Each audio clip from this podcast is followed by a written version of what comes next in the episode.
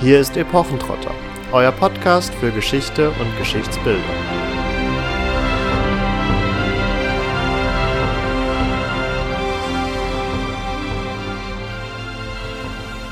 Hallo und herzlich willkommen zu einer neuen Folge Epochentrotter.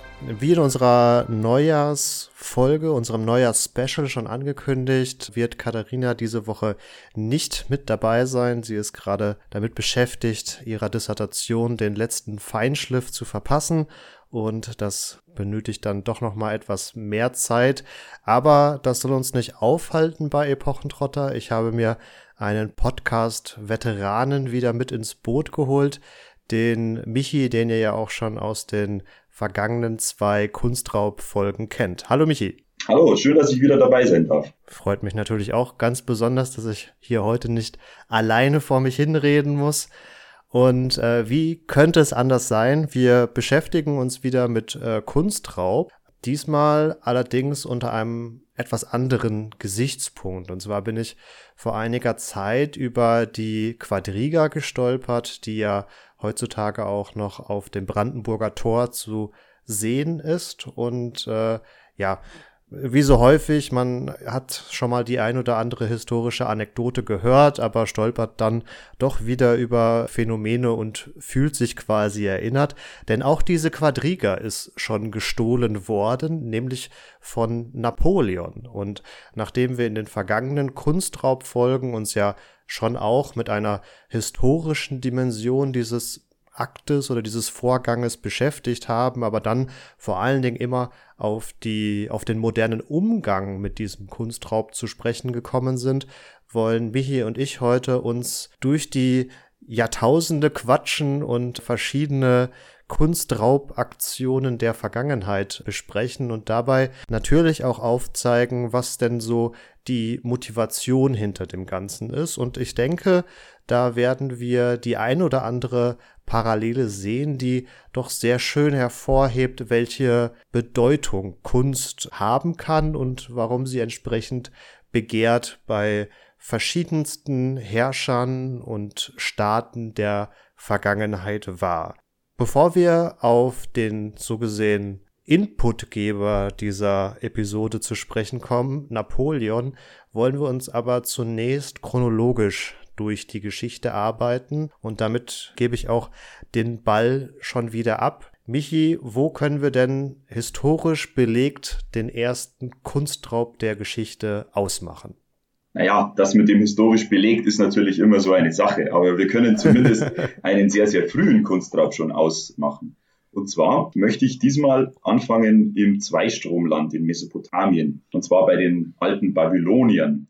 Da geht es nämlich los. Kunstraub bedeutet natürlich auf der einen Seite, dass man Kunstgegenstände raubt, weil sie schön sind oder interessant sind, aber viele von diesen Kunstgegenständen sind gleichzeitig auch religiöse Gegenstände. Und ich ähm, habe mir da einen Fall ausgesucht, den ich heute vorstellen möchte, den ich sehr spannend finde, nämlich den Fall der Marduk-Statue von Babylon. Marduk ist der Stadtgott von Babylon, ganz wichtig für die Babylonier, die ja eine sehr, sehr lange ähm, Geschichte haben. Über Jahrhunderte lang ist diese Stadt besiedelt, Jahrtausende sogar. Und dieser Marduk ist quasi ihr Patron. Das Spezielle an der ganzen Angelegenheit ist jetzt, dass die Babylonier glauben, dass die Götterstatue von Marduk, die sich im zentralen Tempel der Stadt befindet, tatsächlich der Gott ist oder den Gott sozusagen repräsentiert. Der Gott wohnt also da. Und das hat natürlich einige Vorteile. Der Gott beschützt die Stadt und solange der Gott da ist, ist alles gut. Das, äh, der Punkt ist auch, dass die Babylonier ihre Neujahrszeremonien rund um diesen, diese Statue organisieren. Die Statue ist ganz wichtig bei der Intronisation des neuen babylonischen Königs, hat also sehr viel mit der Macht und mit der Repräsentation des Königs zu tun, der eigentlich nur dann richtig legitim ist, wenn er bei einer Zeremonie gekrönt wurde, wo diese Marduk-Statue eine große Rolle spielt. Nun, was passiert? Diese Statue wird gestohlen. Und zwar nicht nur einmal, sondern mehrere Male. Ähm, denn okay. natürlich haben auch die Gegner der Babylonier, und da gibt es ja viele, dort im Zweistundenland ist ja einiges los, haben die jetzt natürlich auch gemerkt, dass diese Statue extrem wichtig ist für die Babylonier. Und was machen sie? Wenn sie die Stadt erobern, was häufiger mal vorkommt, dann wird die Statue mitgenommen und sozusagen als Geisel gehalten.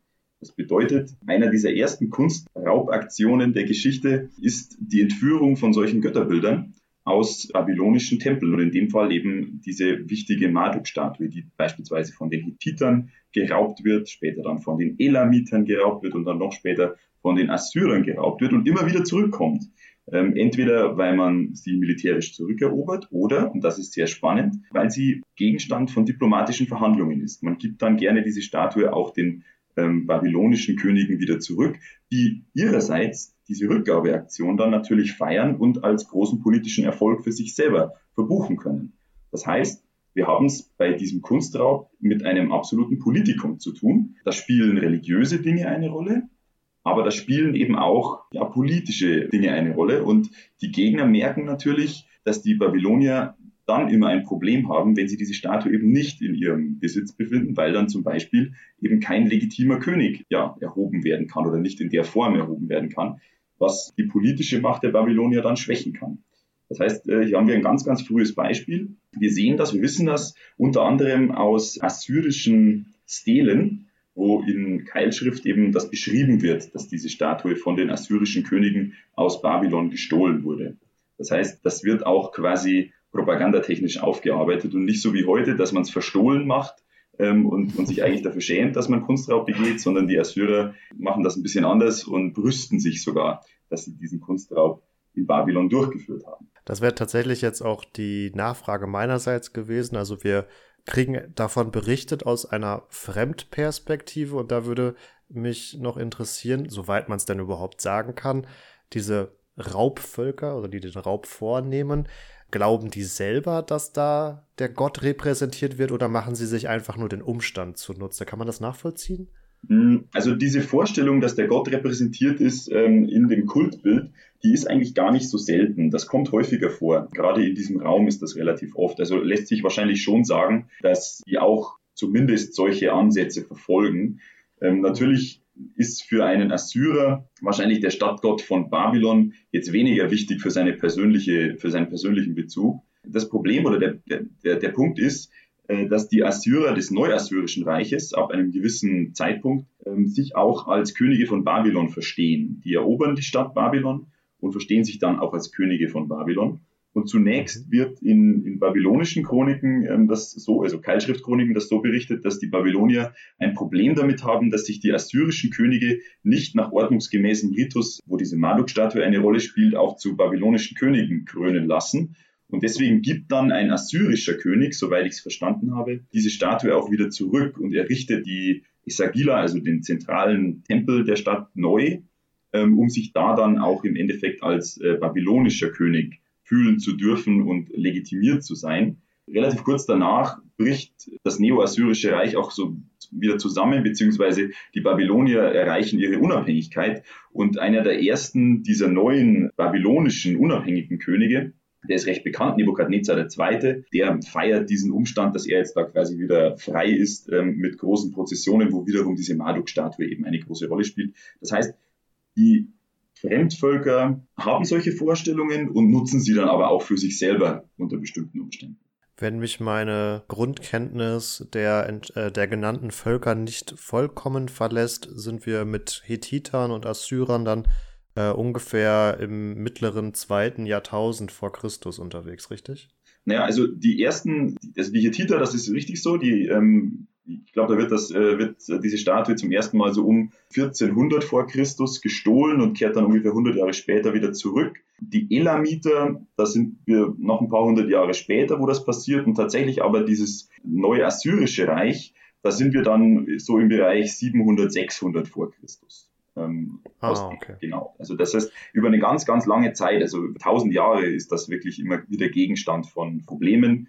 Und diese Marduk-Statue spielt auch immer noch so eine gewisse Rolle später dann im Perserreich, wahrscheinlich auch noch dann unter den nachfolgereichen von Alexander dem Großen wird immer mal wieder über diese Statue berichtet. Also die Babylon existiert ja weiter als, als äh, Stadt und diese Nachfolger, die Diadochen nach Alexander dem Großen, lassen sich ja auch als Könige von Babylon ansprechen. Das geht dann bis ins Partherreich rein, also ungefähr um Christi Geburt. Und damit haben wir uns schon sehr gut chronologisch unserem nächsten Beispiel genähert und auch mit den Patern sind wir da schon ganz gut aufgehoben, die ja die östlichen Widersacher oder Rivalen vielleicht besser des dann der zunächst römischen Republik beziehungsweise dann des römischen Imperiums sind. Und du hast für die Assyrer beispielsweise ja auch schon angeführt, dass hier Kunstraub durchaus ein ja, Akt war, der von dem raubenden Volk auch propagandistisch ausgeschlachtet worden ist, öffentlich kommuniziert wurde, weil damit der Sieg oder der Triumph über ein fremdes Volk symbolisiert werden konnte. Und mit Triumph sind wir dann ja auch im römischen Setting schon gut angekommen, wo dieser Triumph, diese Prozession letztendlich ja auch eine Form des Sieges war und hier haben wir auch einige historische Beispiele, in denen im Rahmen des Triumphes auch Kriegsbeute, also Raubkunst, mitgeführt wurde. Aber vielleicht erstmal ganz allgemein, was hat man sich unter einem solchen römischen Triumphzug denn vorzustellen? Also ein römischer Triumphzug ist eigentlich äh, nichts anderes als eine große Siegesfeier bei den Römern. Das heißt, wenn man auswärtige Feinde besiegt, dann darf sich der römische Feldherr, der das eben veranlasst hat, gemeinsam mit seinen Soldaten richtig feiern lassen von der Bevölkerung der Stadt. Der zieht in die Stadt ein und zieht dann durch die Stadt in einer festgelegten Route durch. Bei diesem Triumphzug stehen natürlich die ganze Bevölkerung, steht an der Straße, schaut sich das an, jubelt den Leuten zu. Es werden schmutzige Lieder auf den Feldherrn gesungen. Die Soldaten ziehen da ohne Waffen ein, weil sie natürlich in einem zivilen Setting unterwegs sind.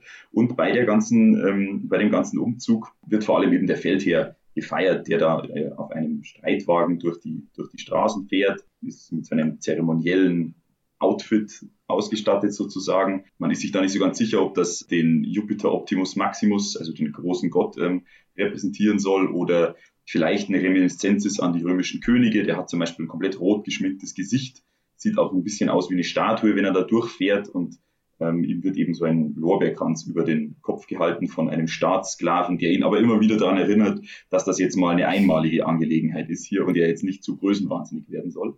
Und bei diesem Triumphzug äh, werden eben auch die ganzen Beutestücke mitgeführt, die man als römischer Feldherr, wenn man irgendwelche auswärtigen Feinde besiegt hat, als Beute eben gemacht hat. Und das symbolisiert einerseits die Beutestücke, die dem, den Göttern geweiht werden sollen. Andererseits ist diese ursprüngliche, ursprüngliche sakrale Bedeutung ab einem gewissen Zeitpunkt eigentlich äh, nicht mehr so wichtig, sondern es geht hauptsächlich darum, einfach zu zeigen, was man denn da alles erbeutet und mitgenommen hat. Und je größer das römische Reich wird, desto wichtiger werden auch diese Triumphe und man will immer exotischere Dinge dann mitnehmen. Da gibt es dann ganz interessante Geschichten, wie dass Männer wie Pompeius der Große beispielsweise bestimmte Teile der Stadtmauer einreißen mussten, weil sie unbedingt mit einem Streitwagen durch wollten, der von Elefanten gezogen wurde, weil es Pferde nicht mehr gereicht haben.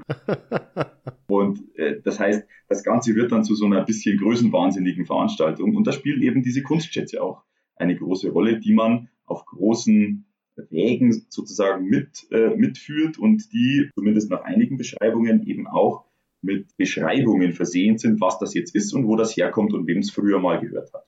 Ja, ein, denke ich, bis heute recht prominentes Beispiel für entsprechende Beutekunst, Raubkunst ist ja, denke ich, der Tempelschatz aus Jerusalem, der im Jahre 70 nach Christus von äh, Titus erbeutet worden ist. Und ja, hier spielt so ein bisschen vielleicht dann auch das äh, Sakrale nochmal tatsächlich eine Rolle, das du gerade erwähnt hattest, weil der Tempelschatz als solcher wird von Titus dann auch verwendet, um große Bauprojekte anzustoßen. Also es ist die Mutmaßung da, dass unter anderem das heutige Kolosseum auch mit einem Großteil dieses Geldes bezahlt worden ist. Aber die rituellen Gegenstände, die aus dem Tempel geraubt wurden, finden dann unter anderem auch eine neue Heimat in dem sogenannten Templum Parcis, einem auf dem römischen, auf dem Forum Romanum errichteten Gebäude, wo diese ja, Gegenstände letztendlich ausgestellt wurden. Also nicht nur für den Moment des Triumphzuges einsehbar waren für die stadtrömische Bevölkerung, sondern selbst zum Monument wurden, beziehungsweise wurde das ja dann auch noch äh, dupliziert dadurch, dass beispielsweise auf dem Titusbogen, auf den innenliegenden Reliefs ja auch dieser Raub des Tempelschatzes nochmal dargestellt ist. Also hier hat man sich größte Mühe gegeben, das nicht nur zu einem einmaligen Event werden zu lassen, sondern diesen Sieg fortwährend darzustellen an der Stiftung, dass man es eben in diesem Tempel aufstellt, zeigt sich auch diese Verbindung von Repräsentativität und ähm, der ursprünglich sakralen Natur dieser Angelegenheit. Man nimmt diese Kunstschätze mit und stiftet sie gerne irgendwelchen Göttern. Interessant ist es halt dann, wenn tatsächlich eben Götterstatuen entwendet werden. Es gibt da im Römischen einen, einen Begriff dafür, dass man gerade bei belagerten Städten eine sogenannte Evocatio durchführt. Bei so einer Evocatio, also einer Herausrufung, ähm, ruft man in einem rituellen Akt die Götter der belagerten Stadt an und bietet ihnen an, ob sie nicht doch bitte nach Rom umziehen äh, möchten. Und das gibt's immer wieder und äh, findet so quasi eine Rechtfertigung, dass man diese Götterbilder und Statuen dann mitnimmt und in Rom dann aufstellt. Ganz viele von diesen berühmten antiken Statuen, die wir ja teilweise in Marmorkopien noch haben, die ursprüngliche, also die eigentlichen ursprünglichen Arbeiten sind häufig aus Bronze und häufig auch verloren weil die irgendwann eingeschmolzen wurden. Ganz viele von denen sind auch im Zuge von solchen Aktionen nach Rom gelangt. Und es zeigt sich, dass irgendwann tatsächlich dieser eigentlich rituelle und kultische Akt in den Hintergrund tritt und man eher diesen repräsentativen Akt ja, stärker macht und das zur Schau stellt. Ein wichtiges und berühmtes Beispiel ist die Statue des Herkules Farnese. Das ist eine ganz berühmte Herkules-Statue. Herkules ähm, lehnt sich nach getaner Arbeit auf seine Keule und ist ganz erschöpft. Das kann man mal googeln. Das ist wirklich eine sehr berühmte Statue. Und die wurde wohl nach dem Sieg über die abtrünnige Stadt Tarent im äh, Jahr 209 vor Christus nach Rom gebracht und da auf dem Kapitol aufgestellt. Und derjenige, der sie da aufgestellt hat, hat sich gleich mal selber in einem Reiterstandbild daneben verewigt. Äh, und damit sieht man eigentlich relativ schön, äh, in welche Richtung dieser Kunstraub dann in Rom auch gehen konnte und dann nicht mehr nur immer im Zusammenhang mit irgendwelchen Triumphen und nicht mehr nur im Zusammenhang mit einer Huldigung an die Götter stattfand, sondern das war dann einfach häufig auch, äh, um zu zeigen, was man alles hat und wie wichtig das man ist, dass man diese Kunstgegenstände aus fremden Städten eben geraubt hat. Ihr braucht die Herkules-Statue natürlich nicht googeln, wir hauen sie euch einfach in die Show Notes. Im Römischen Reich kommt es auch immer wieder zu Situationen, dass der Kunstraub übertrieben wird, denn die Römer zu dem Zeitpunkt, wenn sie schon größere Teile der Mittelmeerwelt beherrschen, bedienen sich relativ frei, gerade die Statthalter in den Provinzen, an solchen Kunstgegenständen. Und ähm, das ist eigentlich endemisch im römischen Bereich, dass der Statthalter äh, sich gerne während seiner Zeit als Chef einer Provinz da gütlich tut an den Schätzen, die ihm da unterstellt sind.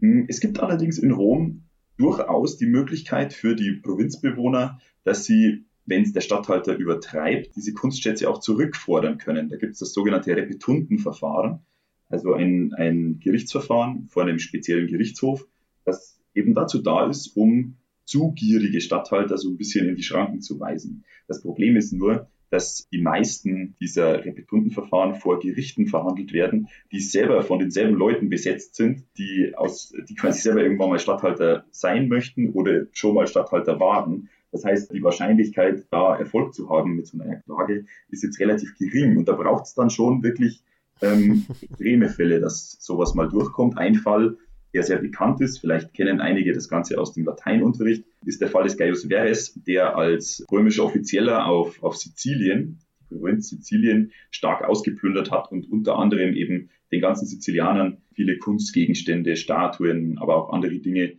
geraubt hat und sie dann entweder selber in seinem eigenen Haus in Rom aufgestellt hat oder die benutzt hat, um seine Freunde zu beschenken. Das führt zu einer Klage und wird zu den uns überlieferten, recht berühmten Reden von Cicero gegen, gegen Verres, wo er eben den Verres in ganz schlimmem Licht darstellt, weil er gegen ihn eben diese Klage verteidigt oder diese Klage führt im, im Auftrag der Sizilianer.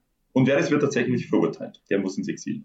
Okay, also mal eine Ausnahme, die durchgekommen ist. Also äh, interessant zu beobachten, sicherlich hier der, ja, der andere Aspekt, der da mitschwingt. Also nicht nur eine Staatsprestige, die durch Raubkunst gefördert oder befördert wird, sondern auch eine private Prestige, dass man sich durch diese Kunst selbst besser in den Mittelpunkt rücken kann, sei es jetzt eben durch die Geschenke, die man machen kann, aber sicherlich auch, weil man in den entsprechenden Kreisen dann was gilt, weil die Sammlung vermeintlich besonders komplett oder schmuckhaft ist, wie auch immer.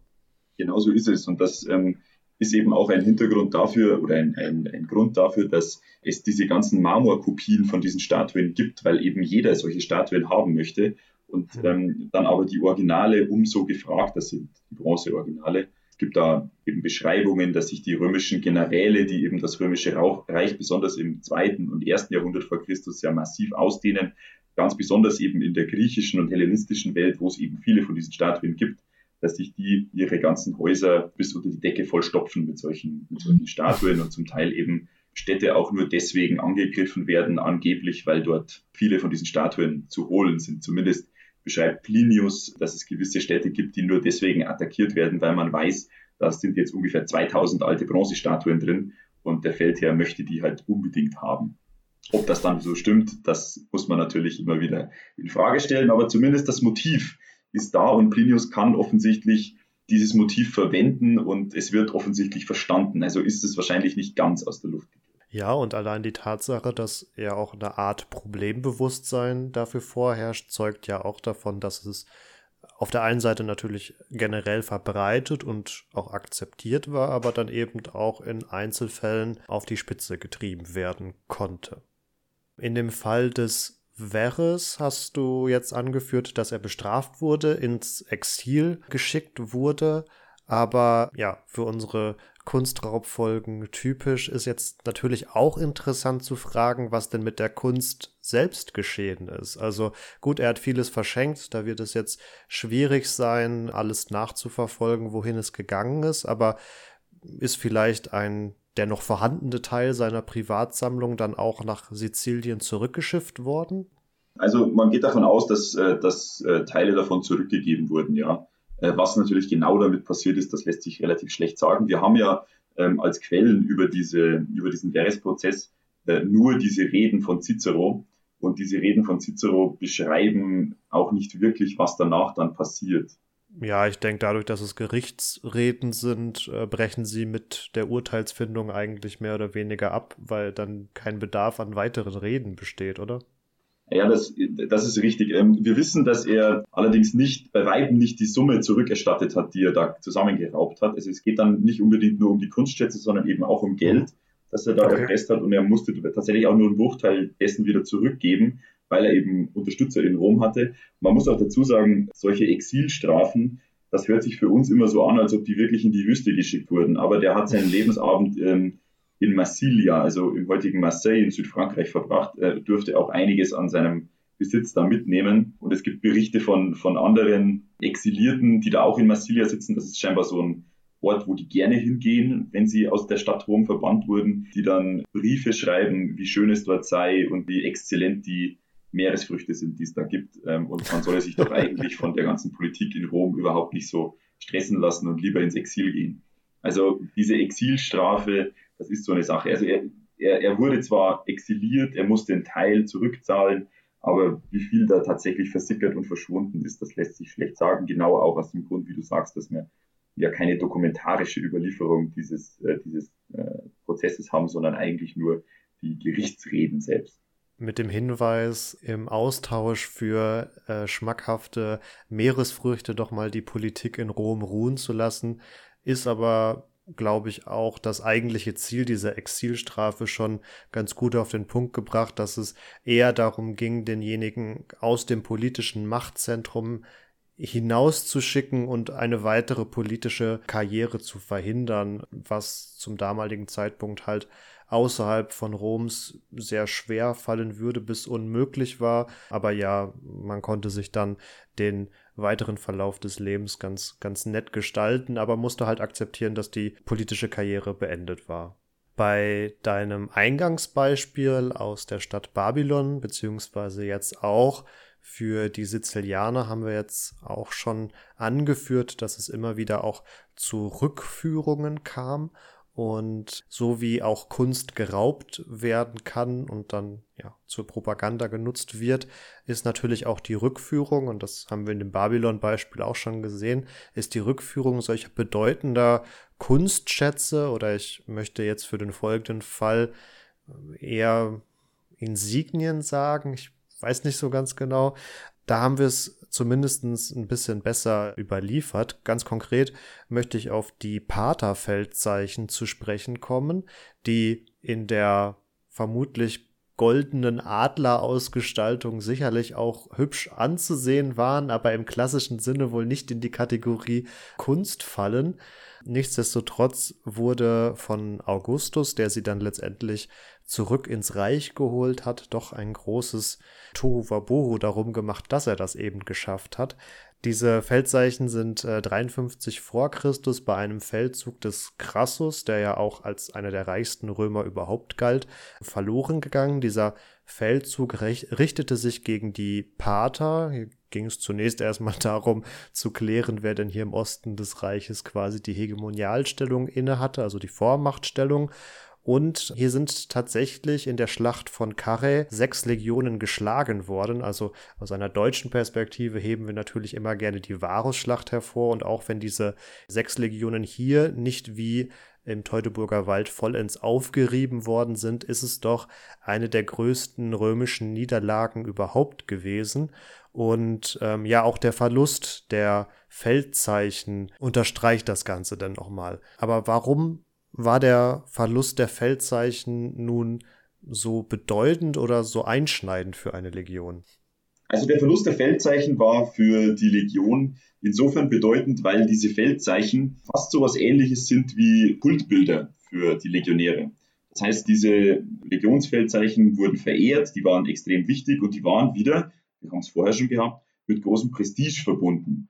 Das bedeutet, man wollte auf gar keinen Fall, dass diese Kultbilder in die Hände von Feinden äh, fallen.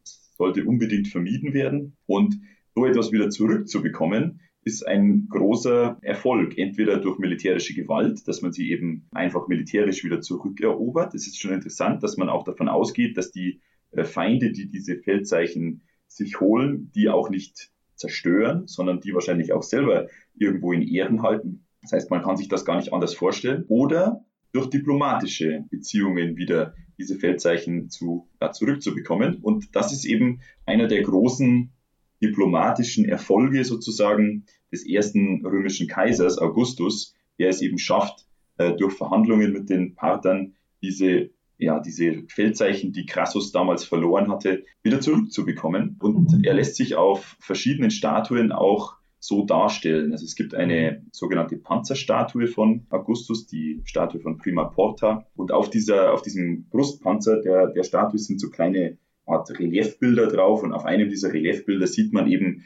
wie Augustus die Feldzeichen äh, wieder in Empfang nimmt, die ihm eben ein Parther quasi zurückgibt. Das ist also ein großer diplomatischer Erfolg, den er offensichtlich auch feiert. Das bedeutet auch hier spielt diese Kulturpolitik, wenn man es so nennen möchte, oder Kunstraubgeschichte eine große diplomatische Rolle und hat viel mit Prestige des Herrschers zu tun.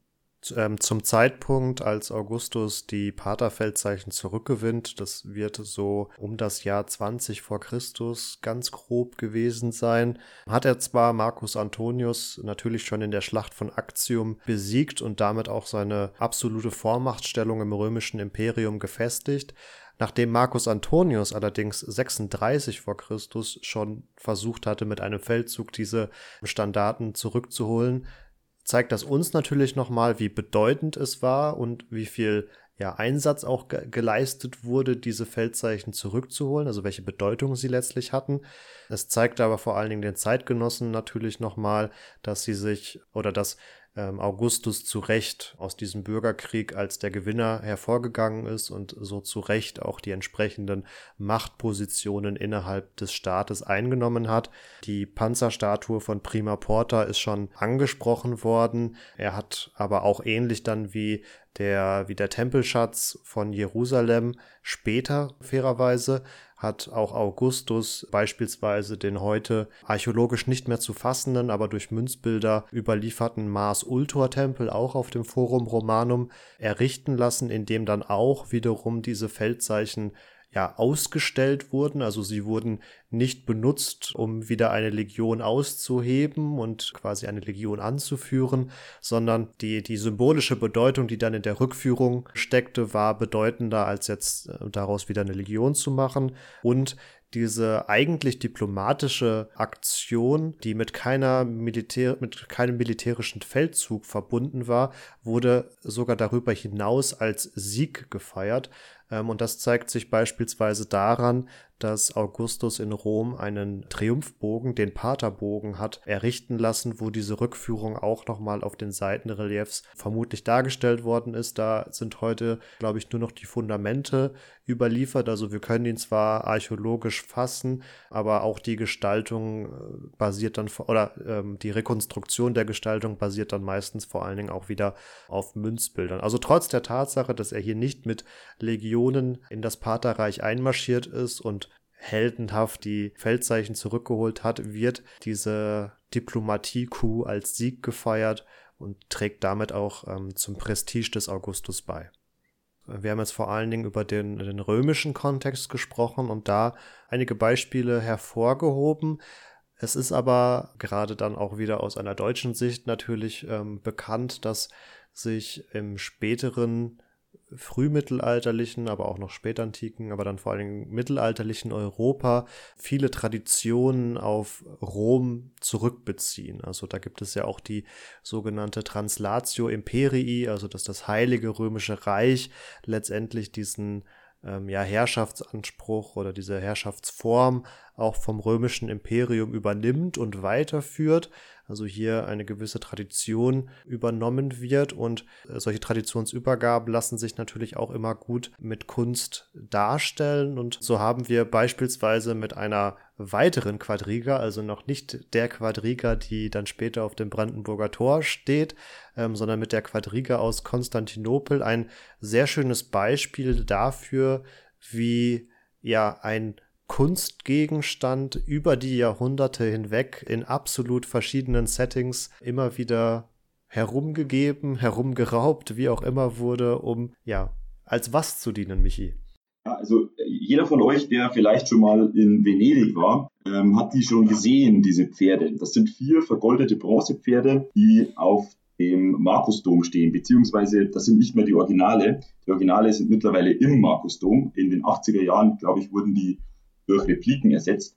Aber ursprünglich ähm, sind das römische Bronzen. Und diese Bronzen stammen aus Konstantinopel, beziehungsweise stammen auch nicht direkt aus Konstantinopel, denn sie wurden wahrscheinlich im zweiten oder dritten Jahrhundert gefertigt, vielleicht sogar in Rom. Das wissen wir nicht genau. Wir wissen allerdings, dass nach der Gründung der Stadt äh, Konstantinopel, beziehungsweise der Neugründung der Stadt Konstantinopel als ähm, Hauptstadt Kaiser Konstantins zu Beginn des vierten Jahrhunderts, diese Stadt wahnsinnig ausgeschmückt wurde von ihm und Kunstgegenstände aus dem ganzen römischen Reich dort nach Konstantinopel gebracht wurden. Ein anderes Beispiel ist die Schlangensäule von Delphi, die man dann im Hippodrom aufstellt und eben unter anderem auch diese vier Bronzepferde, die wahrscheinlich eine solche Quadriga zogen, also so einen Streitwagen und am Hippodrom eben aufgestellt waren. Diese Bronzepferde standen da auch bis weit ins Mittelalter hinein, werden auch von mehreren Autoren immer wieder beschrieben. Aber im vierten Kreuzzug 1204 wird die Stadt Konstantinopel erobert und zwar von Kreuzfahrern. Das klingt jetzt erstmal ein bisschen komisch, ähm, aber die Venezianer schaffen es tatsächlich, diesen vierten Kreuzzug so ein bisschen zu kapern und den umzuleiten und anstatt tatsächlich im Heiligen Land äh, Jerusalem zurückzuerobern, wie es ursprünglich mal geplant war, oder ähm, Expeditionen eben in äh, islamische Länder zu starten, wird dieser vierte Kreuzzug dazu benutzt, die ja, Handelskonkurrenz in Konstantinopel sozusagen auszuschalten. Die Kreuzfahrer plündern 1204 die Stadt und nehmen unter anderem auch diese Bronzepferde mit und stellen sie dann ganz stolz ähm, in ihrer eigenen Stadt, in Venedig, auf ihrem Dom aus. Dort bleiben sie dann erstmal relativ lang, bis zum Zeitpunkt, als Venedig selbst belagert wird und angegriffen wird, nämlich von unserem alten Freund Napoleon, den wir vorher schon als großen handfesten Kunstsammler ähm, erkannt haben hier in Europa. Denn äh, Napoleon denkt sich, äh, dass diese Pferde doch ganz gut sich auch machen würden auf einem Triumphbogen in, äh, in Paris. Und er lässt sie gemeinsam mit dem berühmten Markuslöwen, der ja im Endeffekt nur ein paar Meter entfernt auf dem Markusplatz steht, äh, nach Paris schicken, wo sie auf einen kleineren Triumphbogen, also nicht den bekannten Arc de Triomphe, sondern auf dem Triumphbogen, der direkt am Louvre steht. Vielleicht kennt ihn der ein oder andere. Dort ähm, lässt er sie anbringen und die sollten sie ihn dort schmücken. Das heißt, äh, Napoleon hatte wohl so ein Fable für, für solche Quadrigen, die er sich in ganz Europa so zusammengeräubert hat. Nach seiner Niederlage wird dann, also ähm, nach Waterloo sozusagen und im Wiener Kongress werden dann solche Dinge immer wieder ausverhandelt und auch diese eigentlich ursprünglich römischen Bronzepferde, die zwischendurch in Konstantinopel waren, danach in Venedig waren, dann in Paris waren, werden wieder zurückgebracht nach Venedig, wo sie sich eben heute noch befinden. Das bedeutet eigentlich, äh, dass das also eine eine ganz erstaunliche Städtereise ist, die diese Pferde da zurückgelegt haben und die immer wieder Teil von entweder repräsentativer Darstellung waren. Man möchte zeigen, dass man anknüpft an vorherige Traditionen. Man möchte zeigen, dass man Feinde überwunden hat und äh, die Kunstschätze aus der Hauptstadt des Feindes jetzt bei sich selber aufstellt. Oder man möchte sie eben als Kunstschätze irgendwo unterbringen oder dann auch wieder zurückgeben, wenn es gerade diplomatisch opportun erscheint. Ja, mit der zweiten Quadriga sind wir dann, wie gesagt, auch bei Napoleon angekommen, der über die Zeit seiner ja, Regentschaft, seines, seiner Tätigkeit als zunächst Konsul und dann später Kaiser, ja, sich äh, mehr oder weniger in ganz Europa bedient hat. Anders kann man das eigentlich gar nicht äh, fassen. Und in weiten Teilen lässt sich diese Raubkunsttätigkeit auch mit der Person des Herrn Denon zusammenbringen, der nämlich ab 1802 von Napoleon zum Generaldirektor der Museen berufen wird und als solcher ähm, natürlich auch vor allen Dingen im Louvre aktiv ist und hier den Anspruch an sich selbst hat, das Louvre zu dem Museum überhaupt zu machen. Also hier geht, hier soll es nicht nur darum gehen, besonders schöne französische Kunst auszustellen, sondern hier soll wirklich die, die schönste Kunst der Welt versammelt werden. Dieser Herr Denon hat auf jeden Fall erkannt, welche Bedeutung Kunst auch haben kann, denn abseits seiner Tätigkeit als Kunsträuber äh, war er auch ein äh, nicht zu unterschätzender Kunstfälscher, denn als beispielsweise im Jahr 1803 äh, Napoleon seine dann letztendlich nicht stattgefundene Invasion nach England vorbereitet, beauftragt Napoleon seinen Denon damit Bildnisse erfolgreicher Invasoren ausfindig zu machen, also erfolgreicher Invasoren, die nach England oder in England eingefallen sind. Und so findet er unter anderem den Teppich von Bayeux, der zu diesem Zeitpunkt noch ein recht unscheinbares Dasein in der französischen ja, Provinz fristet und dann erst auch sicherlich durch diese Entdeckung beziehungsweise dann in den folgenden Jahrzehnten und Jahrhunderten zu dem bedeutenden Exponat geworden ist, wie wir es heute kennen. Wer den Teppich von Bayeux nicht kennt, das ist eine recht zeitgenössische Darstellung aus dem 11. Jahrhundert. Ein Teppich von über 70 Meter Länge, der ähm, die Eroberung Englands im Jahr 1066 durch Wilhelm den Eroberer darstellt.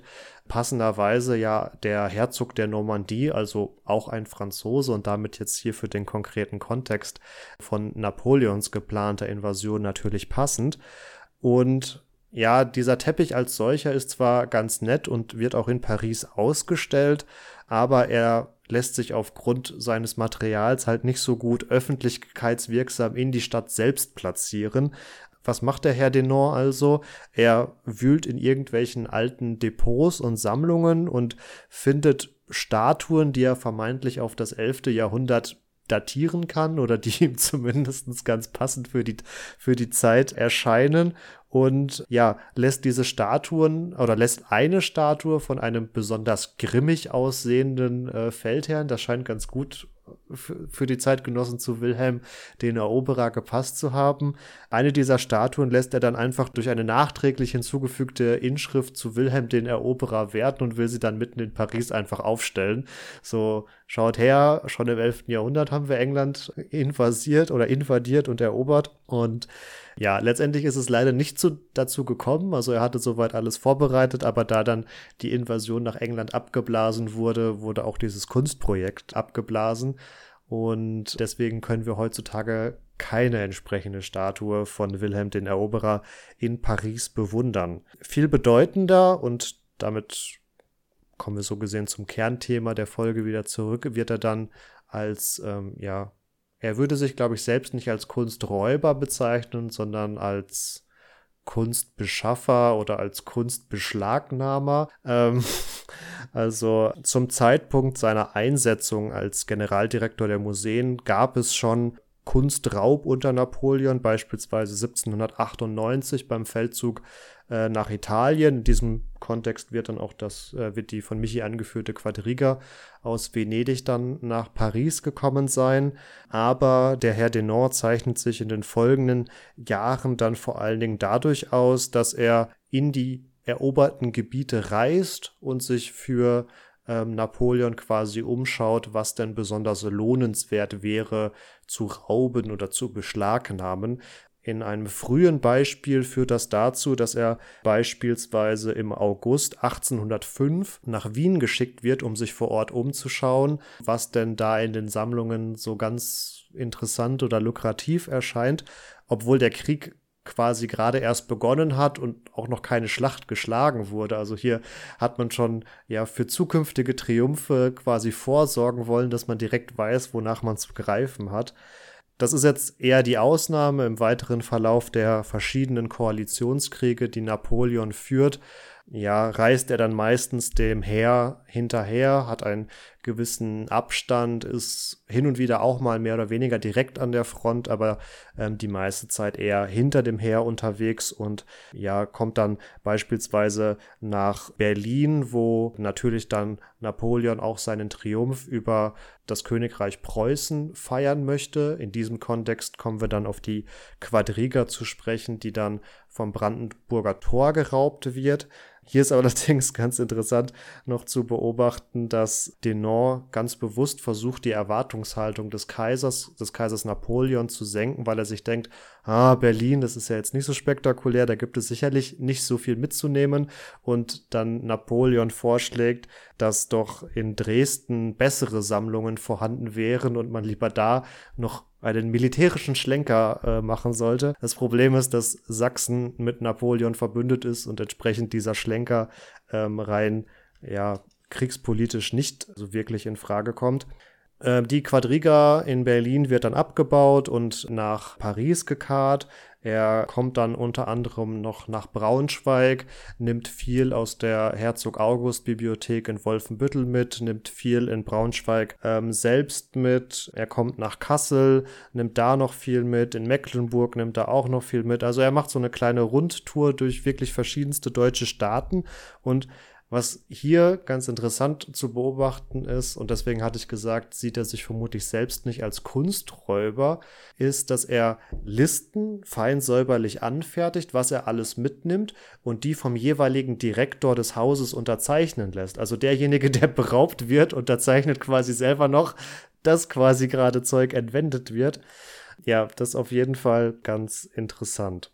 Hier ist vielleicht auch interessant, dass es solche Inventarlisten tatsächlich auch angeblich für antike Sammlungen gab. Also da gibt es durchaus Überlieferungen, dass, äh, dass man weiß, äh, welche Statuen bei welchen reichen Römern beispielsweise im Haus standen. Ähm, und es hier ja tatsächlich auch Parallelen gibt. Denn wenn man sich anschaut, was Leute wie eben Pompeius Magnus, der im römischen Bereich, ganzen östlichen Mittelmeerraum unterwegs ist, was der da alles zusammenräubert oder zusammen sich sammelt, das wird ihm auch zum Teil von den ähm, ja, eroberten oder belagerten äh, Städten einfach geschenkt. Das heißt, es gibt hier durchaus Parallelen, dass man den mächtigen Feldherren der Zeit, wenn man weiß, dass sie eine gewisse Affinität äh, in diese Richtung haben, äh, dann auch mit solchen Kunstgegenständen so ein bisschen ja, die, die Milde der, der, an die Milde dieser, dieser Feldherren quasi appelliert. Und äh, um vielleicht die Dimensionen des Ganzen noch ein wenig aufzuzeigen, also, also beispielsweise aus Berlin nimmt Denon dann 204 überwiegend antike Marmor- und Bronzeskulpturen mit. Er nimmt 538 Gemmen mit, er nimmt 12.000 historische Münzen mit, er nimmt mehr oder weniger die komplette Sammlung der Elfenbein- und Bernsteinobjekte mit, verschiedene Kunstarbeiten aus Indien und China. Und darüber hinaus findet nicht mal alles ja seinen Eingang auf die Liste. Also die jeweiligen Direktoren ergänzen dann häufig diese Fundlisten oder diese Objektlisten im Nachhinein nochmal mit Sachen, die plötzlich verschwunden waren und auch die anderen erwähnten deutschen Staaten, aber er ist dann auch noch in Spanien beispielsweise unterwegs oder auch in Danzig. Da nimmt er dann häufig ja Gemälde im häufig dreistelligen Bereich mit. Also hier wird wirklich, hier werden hunderte von Kisten Kunstmaterial über einen Zeitraum von 10 bis 15 Jahren nach nach Paris gekarrt und entsprechend hat man auch vor Ort gar nicht mehr die Möglichkeiten, alles wirklich auszustellen und dann entgegen dem französischen Zentralismus wird dann auch häufig viel in die Provinz verteilt. Also beispielsweise Mainz, das Museum vor Ort, wird da äh, mit einigen Kunstschätzen ausgestattet. Oder man nutzt es halt auch einfach, um irgendwelche Schlösser in Frankreich äh, kunstvoll zu dekorieren. Also wirklich ganz plakativ. Also wir haben jetzt gesehen, dass das ganze Zeug irgendwie nach äh, Paris gekommen ist und äh, nach der ersten Niederlage Napoleons im Jahr 1813 ähm, hat natürlich auch sein Herr Denon als Generaldirektor der Museen bzw. Direktor des Louvre ähm, große Bedenken, dass die anderen europäischen Staaten jetzt seine ganzen Kunstschätze, die er so mühsam zusammengetragen hat, zurückfordern möchten. Und ähm, deswegen ist er äußerst bemüht, in dieser Zeit eine groß angelegte Ausstellung auf die Beine zu stellen, die quasi der Welt zeigen sollen, dass ja hier im Louvre eine einzigartige Möglichkeit besteht, sich an einem Ort über die Bedeutung solcher Gegenstände zu informieren, sich ein Bild davon zu machen. Und er hat in den vorangegangenen Jahren schon mal sehr erfolgreich eine Ausstellung dieser Art auf die Beine gestellt gehabt, die auch international trotz der verschiedenen Koalitionskriege große Resonanz gefunden hat. Und das ist jetzt auch sein Ziel für die nächste Ausstellung. Und tatsächlich lässt sich beobachten, wie beispielsweise auch deutsche Gelehrte diesen Ansatzpunkt, Kunst zum einen öffentlich sichtbar zu machen und zum einen an einem Ort sichtbar zu machen, recht attraktiv finden. Denn bis zu diesem Zeitpunkt waren diese Gegenstände vor allen Dingen in privaten fürstlichen Sammlungen untergebracht und eben nicht der Öffentlichkeit zugänglich. Die Alliierten halten sich auch tatsächlich relativ zurück, was so die Rückforderungen angeht. Zum einen, weil die großen Gewinner, Russland und Großbritannien, gar nicht wirklich geplündert worden sind und entsprechend einfach kein Interesse im, in den Friedensverhandlungen daran hatten, darüber zu diskutieren. Napoleon hat in den Jahren äh, vorher ja, Abstand genommen von seiner eigentlichen Kaiserin Josephine, weil sie ihm keinen Thronerben gebären konnte und hat stattdessen eine Habsburgerin geheiratet und aus diesem Grund heraus haben die Österreicher dann irgendwie die schon zuvor geraubten Kunstgüter als eine Art Mitgift für diese Heirat verstanden und deswegen auch nach 1813 keine Rückforderungen äh, im großen Stil begonnen. Äh, lediglich die, die Preußen haben nach der Besetzung dann äh, begonnen, besonders wichtige Stücke für sie ähm, ja wieder zusammenzusammeln und zurückzuholen. Darunter unter anderem auch die Quadriga, die hier mehr oder weniger von den Preußen als erstes abgebaut wurde und dann zurück nach Berlin verschifft wurde. Also da wurde wirklich ein großes Augenmerk äh, drauf gelegt. Und damit ist dieser Prozess allerdings noch nicht ganz äh, abgeschlossen. Zum einen kann jetzt der neu eingesetzte König Ludwig XVIII., der so gesehen ja das alte System Frankreichs wiederherstellen soll, verkünden, dass die Zitat Zeugnisse der Tapferkeit äh, in Frankreich bleiben. Also diese Kunstgegenstände wurden durchaus weiterhin als Siegesbeweise, als Siegeserinnerungsstücke verstanden. Aber wir alle wissen, es kommt noch mal zur Regentschaft der 100 Tage. Napoleon kehrt zurück und verliert dann letztendlich in der schon von Michi erwähnten Schlacht von Waterloo. Und erst im Nachgang an diese letzte Niederlage Napoleons beziehungsweise an den Wiener Kongress kommt es dann erstmals wirklich zu größeren Rückgabeaktionen, wobei auch hier immer wieder Einschränkungen quasi noch getroffen werden müssen. Ähm, also die Preußen selbst gehen wesentlich aktiver vor, drohen dem Herrn Denon auch mehr oder weniger mit Festungshaft, äh, weil sie keine Lust mehr auf seine Hinhaltetaktik haben. Problematisch gestaltet sich aber unter anderem auch die Rückgabe von Säulen, die Napoleon aus dem Aachener Dom hat rauben lassen, weil die jetzt im Louvre baulich oder verbaut worden waren. Und hier ist das Interessante nochmal, um so den, den ganzen historischen Horizont quasi aufzuspannen, dass schon diese Säulen im Aachener Dom von Karl dem Großen aus Rom und Ravenna äh, geholt wurden, um da hier diese römisch-deutsche Connection, sage ich mal, herzustellen.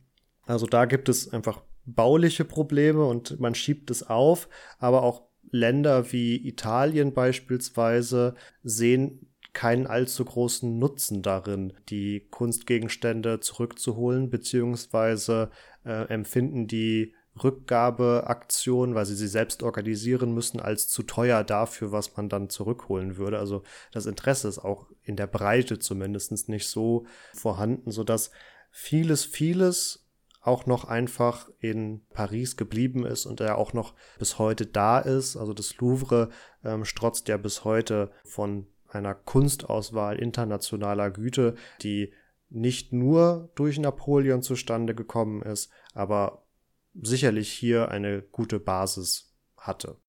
Das ist ja auch vielleicht relativ spannend, ähm, sich das mal zu überlegen, in welcher kurzen Zeit diese ganzen Dinge ähm, nach Paris geschafft wurden, zum Teil dann nur ein paar Jahre später wieder zurückgebracht wurde. Also ähm, ich finde es hochspannend, wie mobil diese Gegenstände auch tatsächlich sein können.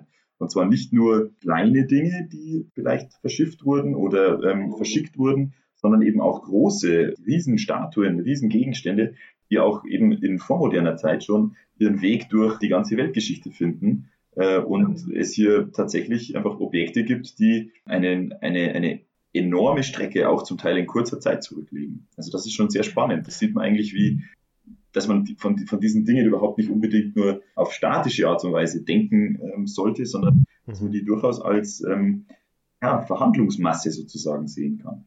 Und gleichzeitig ist aber auch vermutlich jeweils immer viel verloren gegangen, von dem wir halt heutzutage einfach äh, nichts mehr wissen warum wir eingangs ganze Angelegenheit um Napoleon ähm, so interessant fanden, war hier sicherlich auch der Umstand, dass ja, das, was Michi gerade schon angesprochen hat, die, die hohe Mobilität, wenn man sich im Vergleich heutzutage anschaut, wie träge und unmobil dann teilweise auch kleinere Objekte in europäischen Depots äh, liegen bleiben und eben nicht diese Mobilität aufweisen. Und ja, da ist, denke ich, ein Punkt, der sicherlich hervorzuheben ist, dass zumindestens hier auf einer europäischen Ebene die verschiedenen Staaten sich doch auf Augenhöhe begegnet sind und dementsprechend ja eher bereit waren, etwas zurückzugeben, sicherlich auch aus einer diplomatischen Motivation heraus, wohingegen natürlich, um auf die Beispiele der letzten Kunstraubfolgen nochmal zu sprechen zu kommen,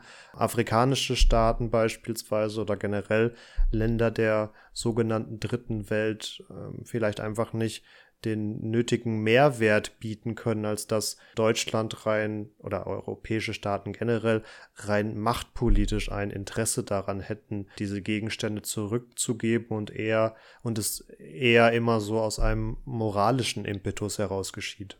Was mich an der ganzen Kunstraubgeschichte sehr interessiert und was mich wirklich fasziniert, ist einfach die Tatsache, dass es essentiell verbunden ist mit einer ja, diplomatischen Komponente. Das sehen wir in diesen babylonischen Beispielen, die wir besprochen haben, aber das sehen wir auch heute noch, äh, wenn es beispielsweise um Restitutionsforderungen von kolonialer Beutekunst geht.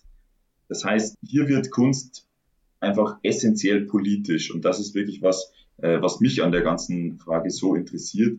Die Verzahnungen mit der Wissenschaft, die wir in der letzten Folge schon besprochen haben, sind ebenfalls äh, ja in ihrem Kern politische Fragen und denke, das ist ein gutes Beispiel dafür, dass es sich immer lohnt, ähm, sich mit, mit Geschichte auseinanderzusetzen, um auch diese politischen Fragen verstehen zu können und auch in Kontext setzen zu können, äh, dass man eben merkt, dass es eben keine kein Phänomen der, der Moderne oder der letzten Jahre ist, wenn Länder ihre gestohlenen Kunstschätze zurückbekommen wollen, sondern dass es schon immer ein, ein, ja, ein Spielball auf dem diplomatischen Parkett war. Sich damit auseinanderzusetzen, ein bisschen das Ganze in Bezug zu denken, glaube ich, eröffnet einem dann doch Perspektiven.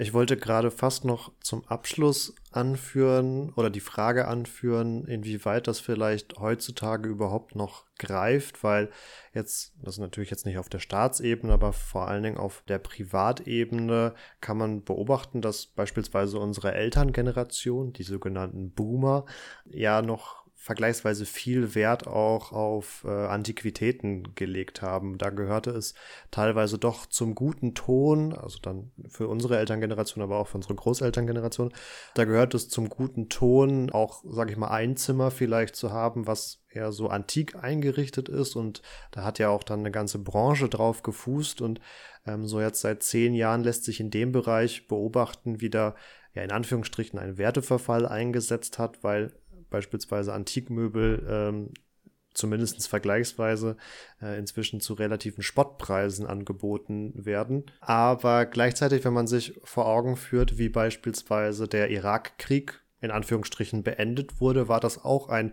höchst symbolischer Akt der Zerstörung ähm, staatlicher Kunst, in dem nämlich der Saddam Hussein-Statue diese Schlinge umgelegt wurde und dann, glaube ich, mit einem Panzer umgerissen wurde. Ja, genau so war's. Ja, also dieser symbolische Akt, jetzt nicht unbedingt die Überführung dieser Statue nach Amerika, um sie da auszustellen, aber trotzdem die Zerstörung dessen äh, zeigt uns doch gut auf, dass das bis heute noch ähm, von Bedeutung ist. Und das ist vielleicht eine ganz interessante Frage, um sie dann in die Kommentare zu geben. Also ähm, meldet euch da zurück. Was wäre aus eurer Sicht Kunst oder ein Staatssymbol, wo ja man sich heutzutage in Anführungsstrichen angegriffen fühlen würde, wenn sie aus einem deutschen Museum oder dergleichen gestohlen werden würde? Damit äh, kommen wir zu einem Ende der heutigen Folge. Ich hoffe, ihr konntet das Fernbleiben von Katharina verkraften. Ich persönlich bin mir ganz sicher, dass äh, Michi auf jeden Fall ein adäquater Ersatz war und es freut mich sehr, dass du wieder mit dabei warst. Ja, mich hat es auch sehr gefreut. Ähm, ich fand es auch ein bisschen schade, dass Katharina nicht da war, aber das war auch zu zweit, glaube ich, eine ganz schöne, ganz schöne, interessante Folge. Ein bisschen ein paar durch die ganze Geschichte, aber das darf ja auch mal sein. Genau, das darf auf jeden Fall auch mal sein. Und immer mit Bezug zur Gegenwart, das ist doch auch immer ganz schön.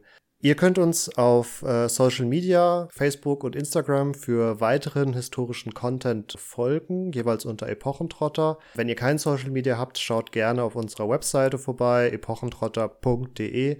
Und wenn ihr Feedback oder Themenideen habt, dann schreibt uns gerne eine E-Mail an kontakt.epochentrotter.de. Damit hoffe ich, dass ihr auch in der kommenden Woche wieder einschaltet und wünsche euch eine ganz schöne Woche. Macht's gut. Ciao, ciao. ciao.